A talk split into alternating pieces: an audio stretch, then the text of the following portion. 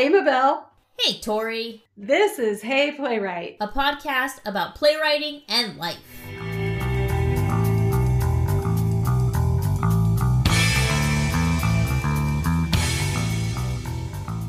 Hey, Mabel.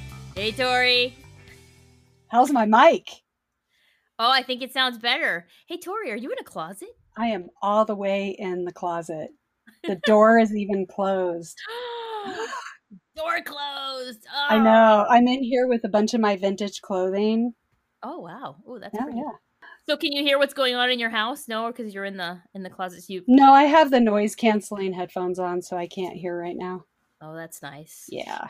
I can't hear the mayhem happening in my house, you know. As you know, I live with men, actually boys, who love to play video games. And they're very noisy, so I have to go and hide in my office and make sure that the door is closed, because I feel like you can hear them everywhere, and they get very obnoxious, and they start screaming and yelling. And yesterday, there was an incident where my little guy was really upset because someone was being mean to him on Roblox. Curse you, Roblox. And he was telling me his master plan about what he was going to say to get back at the bully. And I told him, hey, we rise when we lift others up. And you don't know what that kid's going through. And so you have to rise above. And I don't know if he's going to do that, but I would like to think that he is the kind of guy that lifts other people up. So that's a good. Yeah. Those are the best kind of people, right? But those are the best kind of people. The people that bring other people up, right? Right. Absolutely. And I think sometimes that can be difficult if you're facing your own challenges to be able to lift people up, right? Tori, when kids are mean to your kid, like what do you do? I take the same approach that you do. I really like the language that you were using about not knowing what that person is going through. I have to remind myself about that sometimes too. If someone comes at me with an attitude, I have to go, hey, it's not about me. I think that is an issue in our society, right? That we tend to make things about us instead of making it about the other person. And so I do try to be mindful of that. I know I'm not always successful. Oh my gosh, I'm making it about me. See, do you hear that? It's supposed to be about you. This is your time, Tori. Well, and teaching that to the younger generation, it has an even a bigger layer right now, I think, because of technology, right? Yeah. Because we are constantly having to look at ourselves.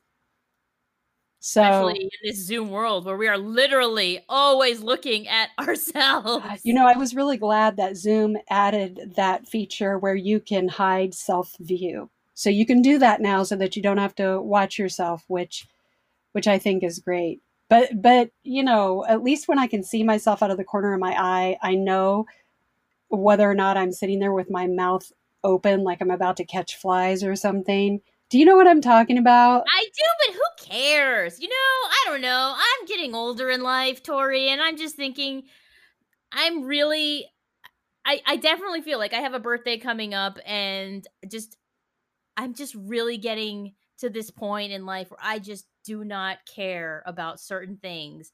Whereas 10 years ago, I really used to be, I feel like I was a people pleaser and, you know, just wanted to help out as much as I could at the expense of my own sanity. And I'm just getting to the point now where I'm like, no. But yeah, there's certain things, and like how I look for the most part, I don't know, maybe that's just like because we're in a pandemic and I haven't had the desire to wear nice shoes for a long time. So I don't know. Things will probably change when we get back in the world, but I've let myself go. I don't seem to care anymore. No, you look fabulous. I love the haircut. It's fantastic. It's very flattering, and you seem very happy. And well, thank you. You know. I am beyond excited to have our guest on today because she is someone that I've known for a long time. She is a... Sorry. This sucks. This is like the worst introduction. No, wait, let me start over. Wait, I love, actually, it's the best. She is a... No. And we're going to talk about ellipses today. I think it's like really a punctuation that people don't know what that means. Listen, I wanted to introduce all of your achievements, but then I got stuck on, I've known her for a long time. Okay, so our guest today has been successfully sneaking creativity into Fortune 500 companies, tech conferences, TED Talks, arts organizations, marketing conventions, and innovation summits to spark small to gigantic cultural revolutions. I'm reading this right off of your website, by the way. I know, I could tell. I wrote it.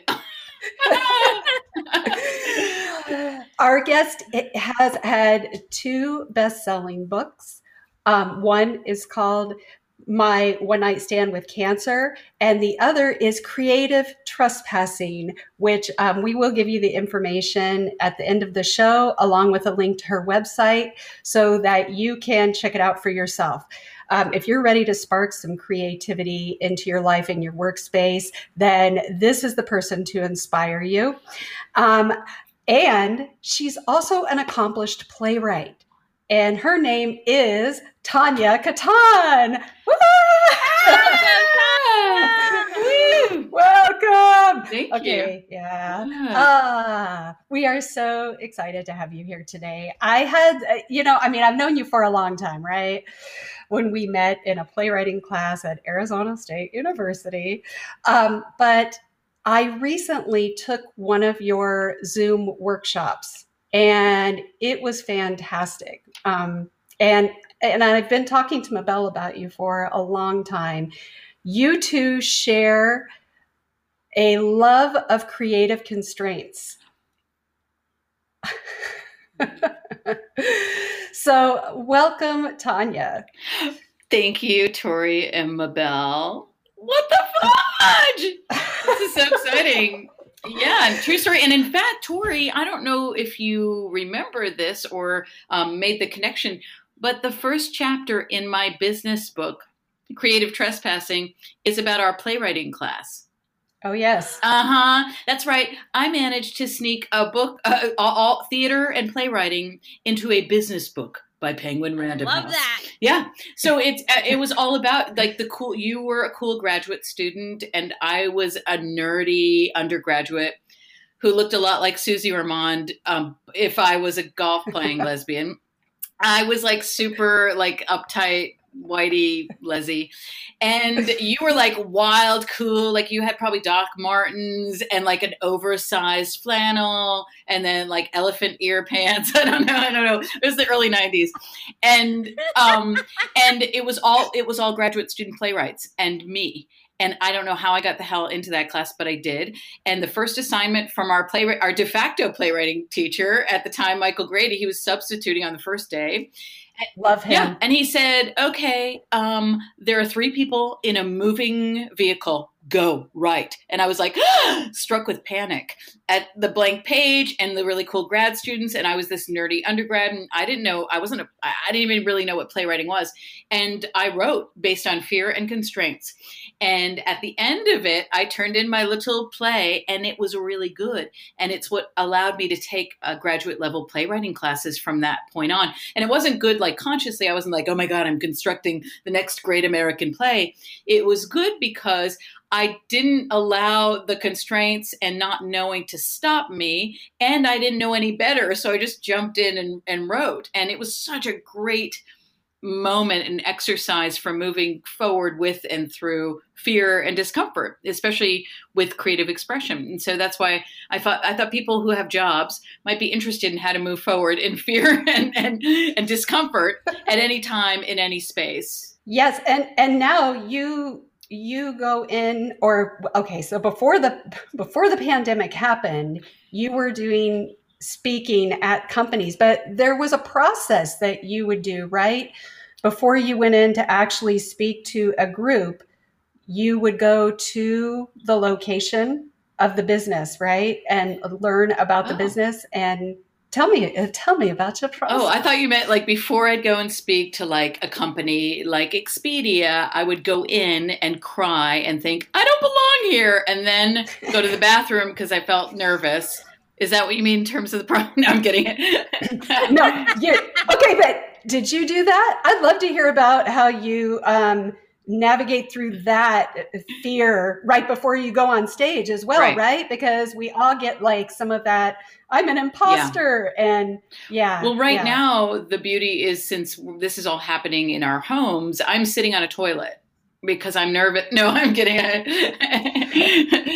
No, but in all seriousness, I've been very grateful for green rooms. And, I get nervous before I speak, especially when it is in front of a group of human beings who are smart, innovative, and like thinking about and solving problems globally, which I have been invited on those stages like Cisco Live and Uber and all these sort of big companies and organizations and summits. And so, my process is it all starts with writing. And because, Tori and Mabel, you will now know, I mean, since I was little, I wrote in journals, and by little, I mean like 10, 12, 13, I kept journals.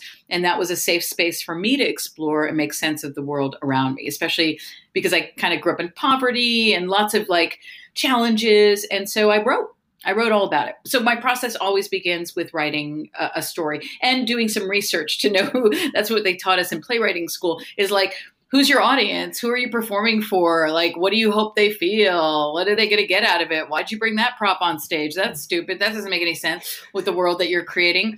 So, I learn everything I can about the organization, what they need in that moment, and what they hope to feel in order to take action beyond the moment, like when I leave that company. So like Uber, I was giving a talk to a year ago, and they were like, we need to accelerate and go fast and faster and faster. But like, our engineers are, feeling like, oh my gosh, how do I do this? It's too fast. And I told them a story about a time I had an Uber driver that was going so fast, I thought we're going to die.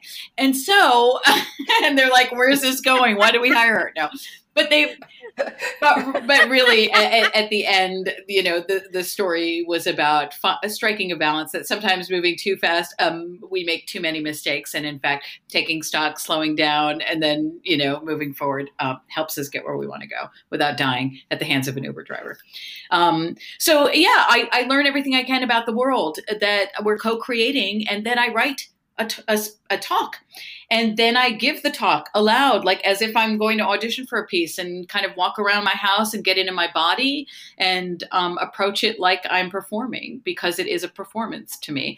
And when people are like, I don't get what you really do. Are you a speaker? And like, why don't you perform? You have a degree in theater. And I'm like, I do perform. It's just that the stage is at like an innovation summit, and not in like, La Jolla Playhouse. Like, it's the same thing. It's just a different stage, but there's definitely an audience who's ready to receive information about creativity and moving forward in uncertain times and spaces. And I'm happy to deliver that message. How did you make that transition from theater to this corporate creativity? It makes sense to me because I teach a theater for young audiences class for liberal arts students that are trying to be teachers. Most of my students feel that creativity is not their strength, and they are very scared of it. I have terrified faces on the first day. And to me, that's insane, because they're like, you're going into a classroom, like you should like have that in your back pocket as a teacher. Like, it's just a no brainer. But so I understand the value of creativity, but how did you find, because it's a niche, right? This is not something that. Well, first of all, I love that you're teaching teachers creativity, and also what people forget, and anybody who's listening right now, is there are two C's in creativity. There's a small C and there's a big C, and the big C, and I'll point to a study about it, but the big C of creativity is I'm a painter, I'm a dancer, I'm wax philosophical, I'm a playwright. The little C of creativity literally means, and it's a skill that we all possess, is that we can solve old problems in new ways. Any human being alive on this earth not only has that capability within their bodies. The study is from Patricia Stokes on rats, a rodent, right? And did you see it? I just, yes, you mentioned it. Well, yeah, no, so I looked up the book and I was like, dang. Oh, it is? I don't get any proceeds for pruning. But the study, and I won't go into the study, look it up, Patricia Stokes rodents. But basically what she proved is that animals, and guess what we are? Animals have in our body, in our DNA, the instinct to solve problems and in new ways. And therefore, if we can acknowledge that we have that is creativity, then we can pursue it just like learning any other skill. It's a practice, it's a process, and blah, blah, blah. So I tell people, especially at companies and stuff, like get over the I'm not a painter, and just know that you are creative and you can express that if you want to. And now COVID, nobody has a choice. Nobody has a choice. Every company, human, me, all of us have had to pivot, change course, et cetera. And the more creative we are, the more skills and tools we have to do that and not cry all the time, but just on Saturdays, So how I got into this, I don't even know. It's insane. I didn't even know that public speaking was like a thing. I just thought that was auditioning for a piece, like in a play or something. Like it's such a transfer of all the skills I learned in theater school. To be totally honest, I'm trying to think. I think like in the 90s at some point I might have been invited to speak on a panel or something. And then I'm like, through academia because of my first book about enduring breast cancer. And so I got invited to speak. And so I'd speak and I didn't know what that really meant or, I don't know. So I just tell stories and people seem to dig it. And then I started looking around. I'm like, people speak for a living. They make money doing something I love doing. And then the more that I sort of co-created and put ideas and stories out into the world and people knew about me, the more people invited me in to give talks. And so that, I guess that the inception was my first book and speaking and then doing book events, book signing events. Oh my God, we've seen our favorite author and then they come up there and is the microphone working? I really don't want to focus on the book that you love so much. I'd like to focus on a new project that's really boring and shitty. And maybe you'll stay and buy it and maybe you won't. I want the greatest hits. I want to see where it came from. So I started learning as an author how to give a good talk at a book event. That was my first foray into public speaking. And then I started getting invited places and I'm like, I literally make every talk for any company, organization, or human beings, a one person show with an audience of whomever and considering them and what they need along the way. It's a one person show. And that I'm really adept at doing because I've done it before. You're a fantastic storyteller. And what I see is that you make a personal connection. You take things that have happened to you and then you put them into the story format or you tell a story just like you were mentioning earlier. And it kind of bridges that gap, right? That people can go, okay, now I see where she's going with this, right? The difference between good storytelling and whether it's public speaking or playwriting or any sort of story offering to me is the difference between therapy and offering an opportunity to connect. Okay. Not going to lie. We have our journals for therapy. We have our therapists for therapy. And so to your point, Tori, of acknowledging that I like connecting with people, I've done my therapy. I got a therapist. What I really love doing is sharing something that's valuable to the person or people in front of me. That's why I'm a good storyteller, because I love connecting with the humans and sharing stuff that's valuable to them, as opposed to getting stuck in this sort of centered white circle. Decenter. I'm a white lady. I'm decentering. That's all I'm saying. I'm going to step outside of that circle too. Thank you for inviting me. When we were in college together, you won the Jane Chambers Award, right? And it was for your play Stages. Yeah, so you had the article that came out in the New York Times, which is pretty incredible. And then your play has been done International. Who even knows? I love that. Right? Stages? I don't even know. You know, I was trying to think where Stages is. I think it's on a floppy disk somewhere. Like, I don't even know. Yes, it's the thing that launched my writing career. And yes, but go on.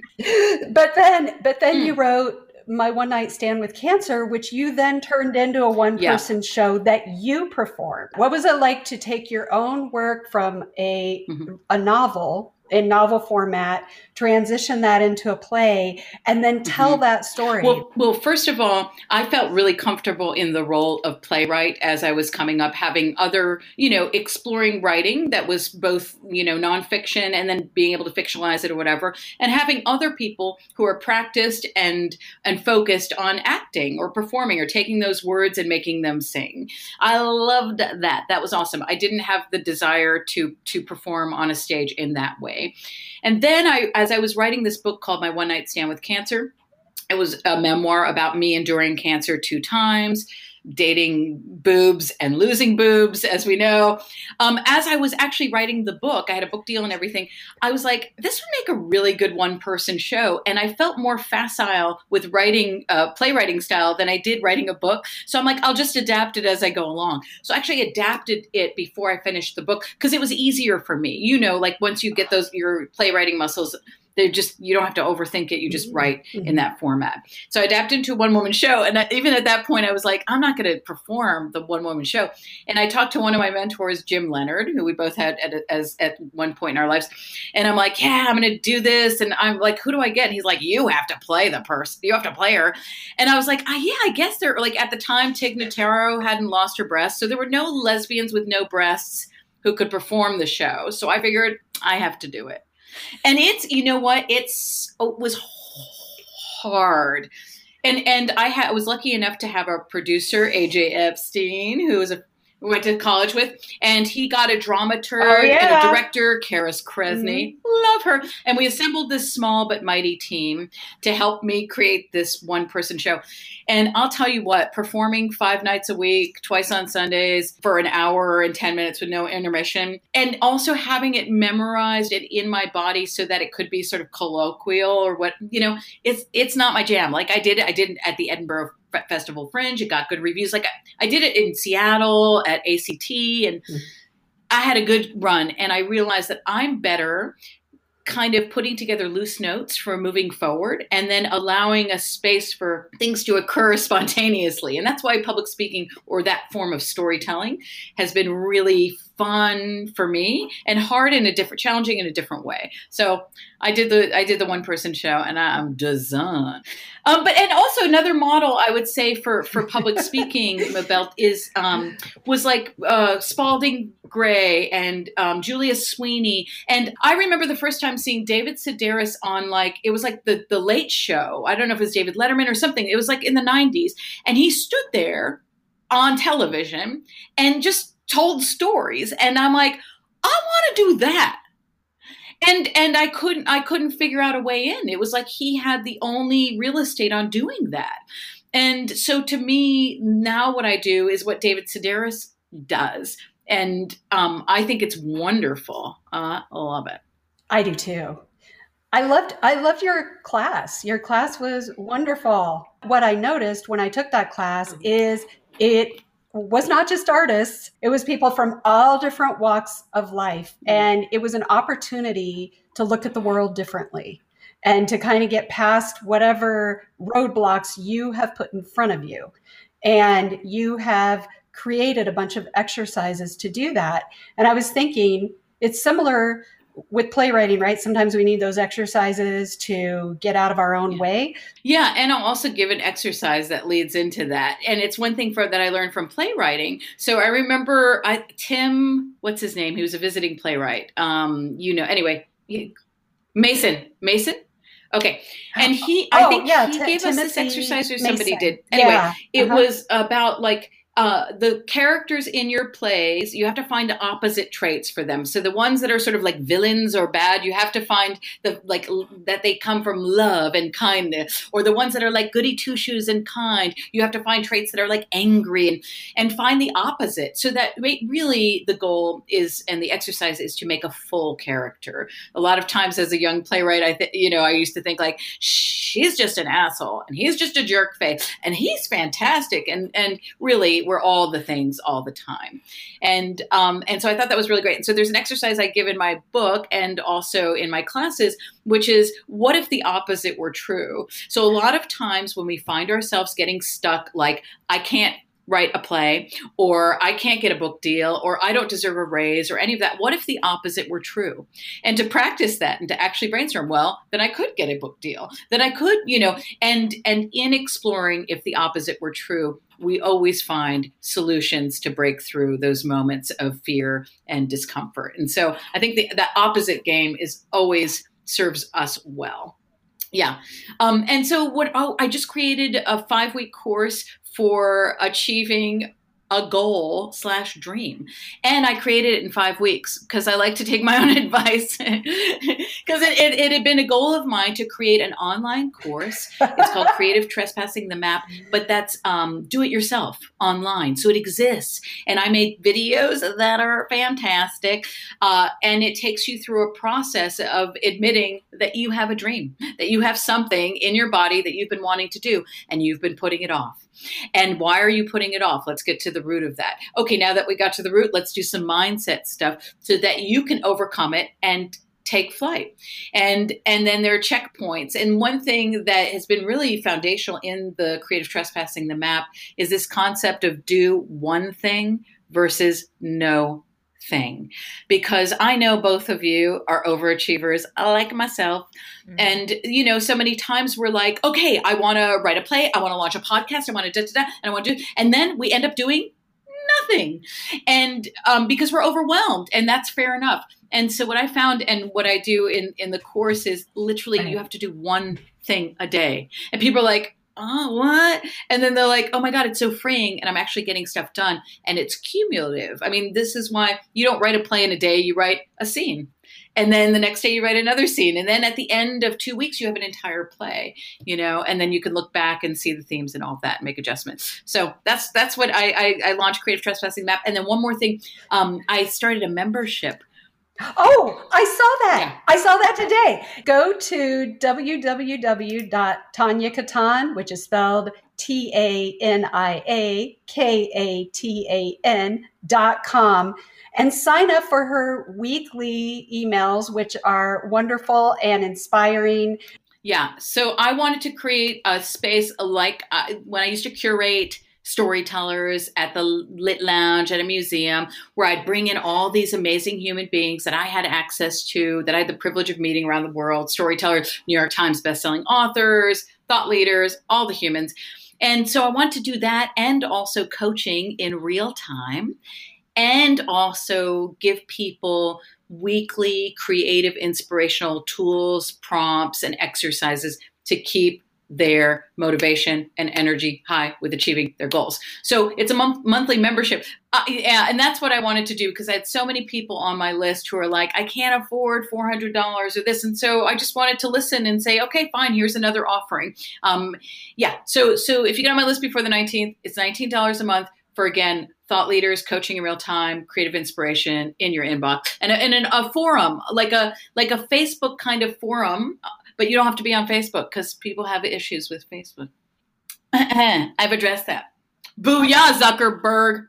Yeah. So what type of plays light you up? Like what do you like to go see, or what do you watch? God, it's been so long since I've seen a play. But I know. But however, I like absurdism a bunch. I like magical reality. I like when two different things are happening at the same time. I like tension and chaos. I don't like straight theater anymore. Like I and actually, because I married a visual artist, who teaches contemporary art. I really like contemporary art, and I like this. Contemporary art has found spaces to perform that aren't so literal, and I like that a lot. I'm trying to think the last time this is where it's like you're at the record store and you're like, oh, I can't remember. I wish I had my list of plays I've seen. Where did have we seen anything together? When I came to town several years ago, we watched some other storytellers. We went to Space 55, I think. Oh, yeah. Yeah. And we watched other storytellers. And then, of course, the storytellers that you had up at the Lit Lounge. And that was really great. But that, again, that was one person telling a story. And I find that quite riveting. I like that. I love that too. And I think it's like for my attention span, it's why I like reading books, short stories, is because if I'm not really into it, then I know like there's another one right around the corner. And I was just looking up the last performance I saw was probably 6 months ago at the Phoenix Art Museum, Martin Creed, who comes from visual art, but he's a one-man extravaganza. He's wild. I just like people who are I just want to feel something at the end of whatever, whether it's a storyteller or performer more formally. And I find that with monologues, because I come from writing, it's kind of like filmmakers going to see a film and they're like, oh, the lighting is horrible. You know, I find that like, I know what's going to happen in the story. If it's a quote unquote straight story, straight narrative, I know what's going to happen next. So like, it's not really interesting. You want the surprise. I love being surprised. Yeah. So you mentioned your wife, Angela. Yeah, I don't think you said her name, but Angela Ellsworth is an artist. She is an incredible human being as well. And Tania, you and Angela have a workshop that you do. I am hoping that it comes back, because Mabel and I have been talking about going. We would like to join you on your next trip. So wait, is this the workshop that is across the pond? Yeah. So can you talk about that? I love Angela too. Well, she runs something called the Museum of Walking. You heard me right. Museum of Walking. Yeah, it sounds absurd, but guess what? I just said I like absurdity. So it's both like a real museum, but it doesn't exist in a space. It exists in the world, because walking is something that we can all do anywhere we are. And there's a rich history of artists who use the body as material, walking in the landscape. Francis Elise, and I'm going to get my lots of others. So anyway, I'm going to talk about her workshop in Italy, because we don't know what's going to happen with our collective one. So we're just going to put that aside for now.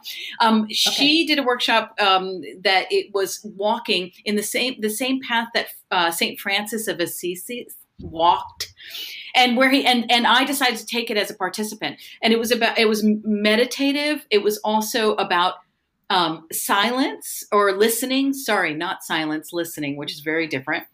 It's like, silence is like shutting up and waiting for your turn to speak, and listening is shutting up.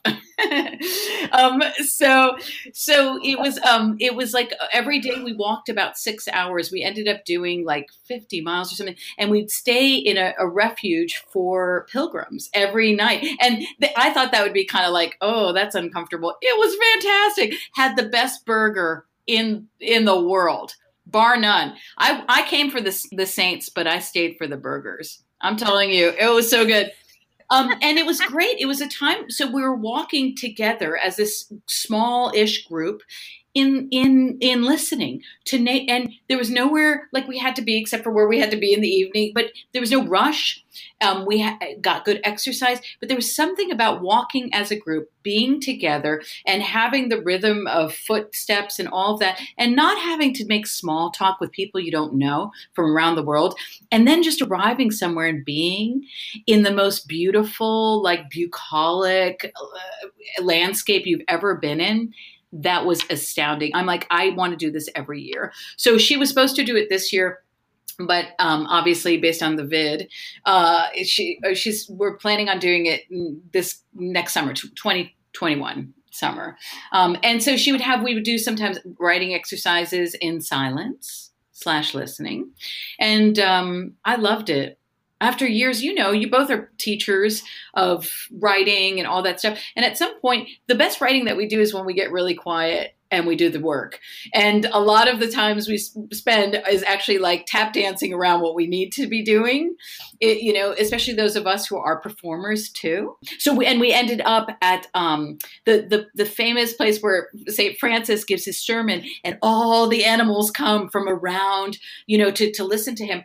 And as we're walking to this part of the forest, like the part where they're like, we know Saint Francis was right here, the weather changed. And I'm Jewish, and also I'm not religious at all.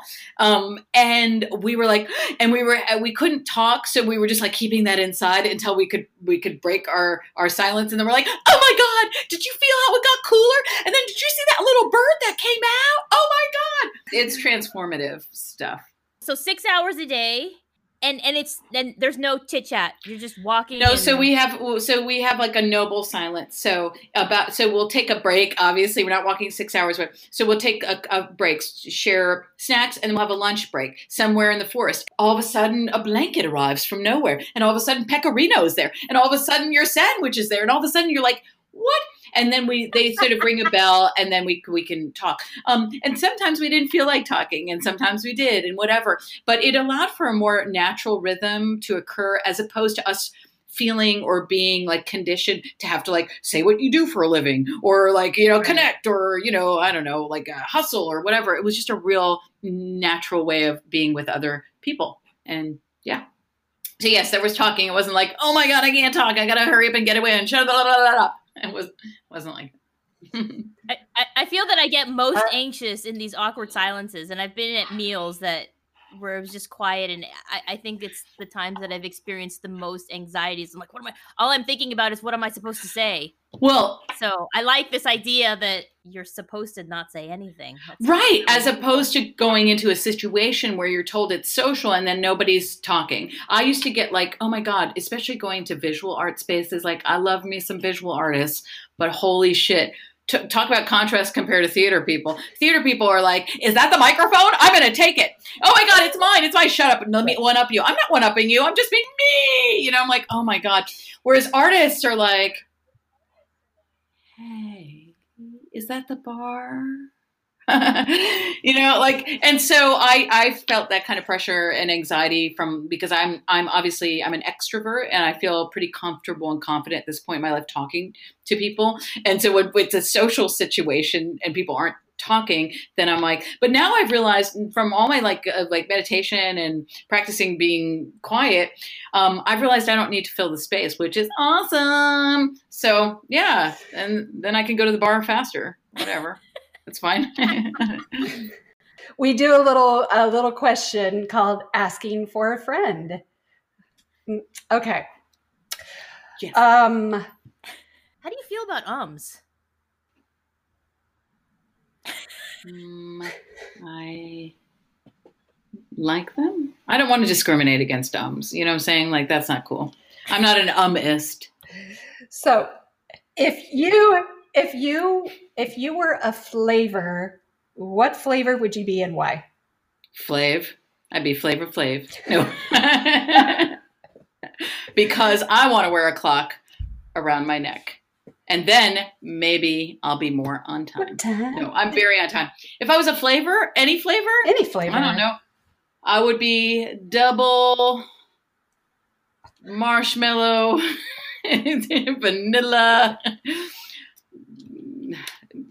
tortoise. Oh, so. I don't know. I would, if you were a flavor, I don't know. I was going to say something disgusting. So I'll just air with Marshmallow Delight. Okay, so why do you choose Marshmallow Delight? Because I got a little chubby in the vid. We all have. Wait, are you talking like Marshmallow Fluff, that stuff you buy in the jar?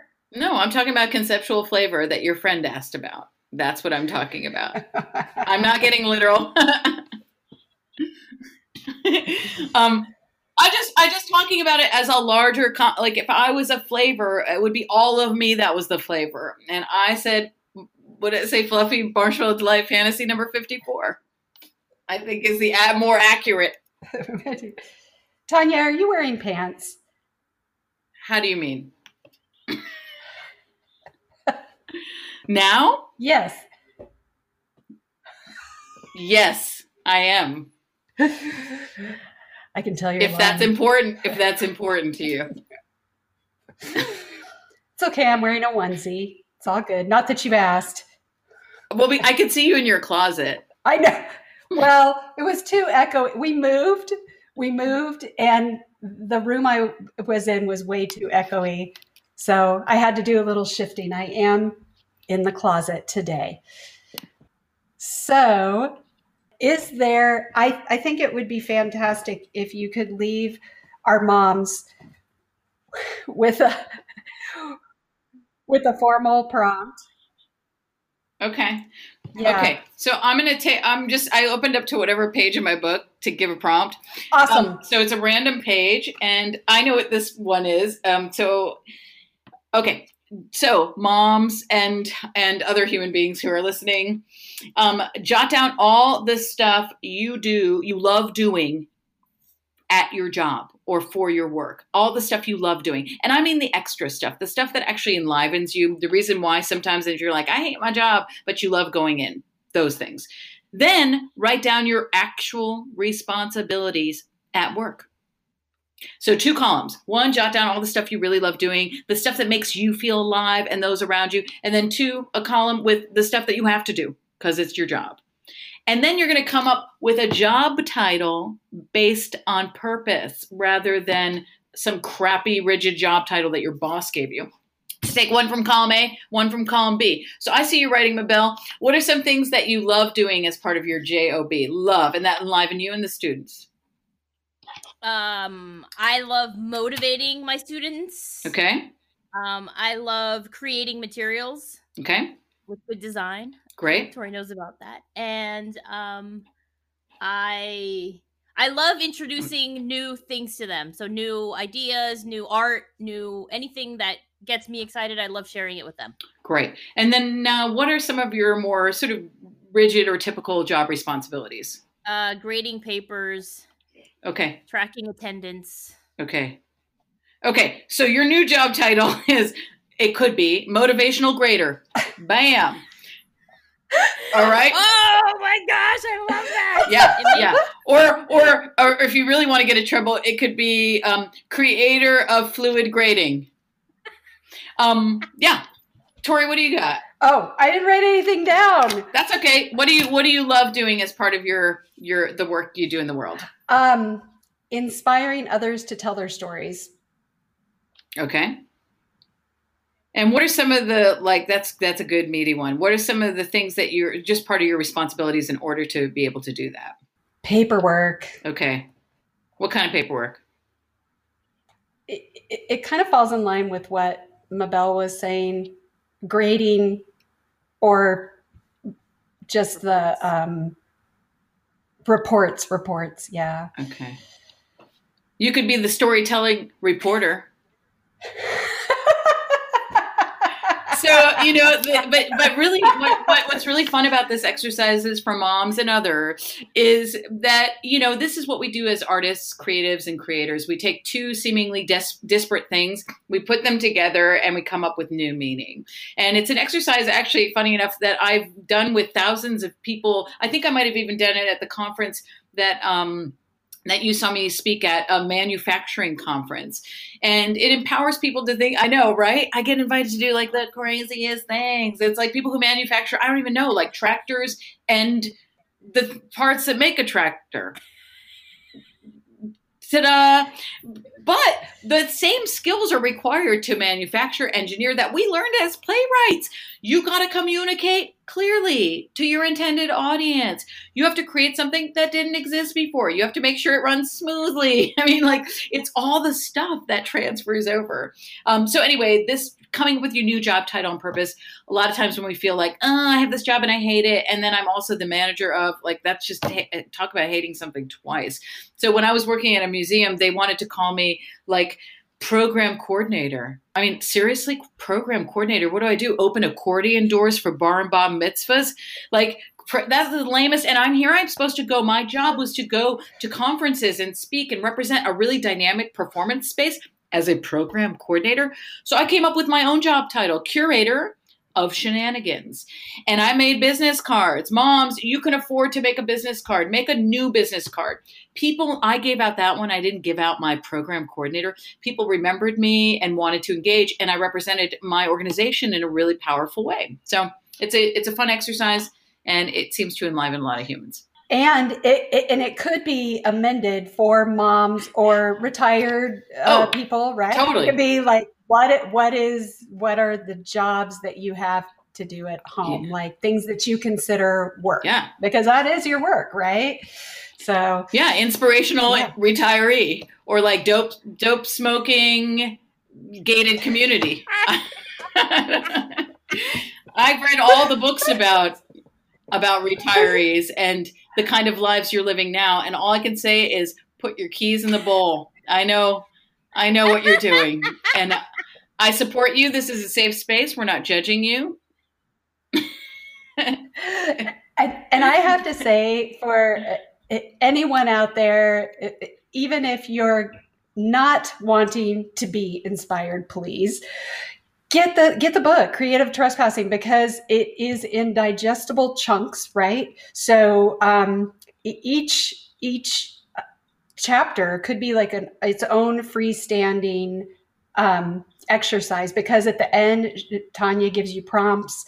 It's fun. It's funny. I enjoyed reading it so much. And I felt like I was just sitting and having a cup of coffee with you. Oh. You know? Thanks. Yeah. Thanks, Tori. Uh-huh. Well, and in fact, I just did a podcast yesterday, not as good as this one, of course. But I just did, and the guy had read my book probably when it came out a year and a half ago. Mm-hmm. And he's like, I just read it recently in the COVID moment. And I realized, oh my gosh, it's so amazing in this moment. And I'm seeing it and the information in a really different way, because at the root of it, Tori, and to your point, it's about seeing everyday life, symbols, jobs as extraordinary and not ordinary. And so when you have that ability to see the ordinary as extraordinary, that transcends space, time, certainty. You can do it all the time. So it's, I was really happy to hear that, that the book has value in a different and equal way now. So plus it's a memoir that it's a memoir that I snuck into a business book. And that was a really important part of getting it published. I had a lot of publishers who were interested in acquiring the book. And some of them were more creativity focused publishers. Some were business, and I needed it to be business imprint, because that to me was the ultimate sneakery of like, oh, this is actually a memoir that's fun. And it happens to be a business book. How subversive of you. Thank you very much. Well, that's and the title, Creative Trespassing, says it all. Yeah. She is the ultimate creative trespasser, I will say. Thanks, ladies. All right. Tania, I was not prepared to laugh as much as I as I did. I don't think I've laughed like this in a long time, so I appreciate that. Thank you so much. We both needed it. Me too. You. Thank you guys. Oh my gosh, Tori, what just happened? Tania Katan just happened. Holy moly. What do you see? But do you see why I was at a loss for words when I was introducing her? She's just delightful. She's awesome. So easy to talk to. Smart, intuitive, funny. Truly amazing. I think she was a wonderful guest to have. I'm super excited about her book. I'm definitely going to order it. So it's Creative Trespassing. We will put all of this information on the show notes, including a link to her website. And there's a membership that you can sign up for. You can do it through her website. There's a link that will take you to that. Perfect. So we'll put all that information on there on the show notes. So remember, if you have not done so, rate and review our show Like us on Facebook, follow us on Instagram, follow us on Twitter. We are on most of the social platforms. If we have left one out, or if you know of another podcast platform that we aren't currently on, please shoot us an email at heyplaywright@gmail.com and let us know. And we have a show coming up. We have a live show coming up. That's exciting. October 24th at 7 p.m. We are going to be doing our 5-Minute Frights Festival. And it's 7 p.m. Pacific time. But you can get more information about that on our website, heyplaywright.com. So we look forward. That should be a great show. We're super excited about that. And yeah. And so for now, go try out the exercises that Tania left for us. They're wonderful exercises. I'm excited. I'm actually going to try them out with my students. Oh, and pick up her book, because those were just a few of her exercises. It's chock full of them. So pick it up and you will have plenty to do over the next several months. That's awesome. Yes. Great. All right, Tori. So that about does it for this marshmallow of an episode. Oh my gosh. Yes. Vegan. So until next time. Keep writing. Bye. Bye.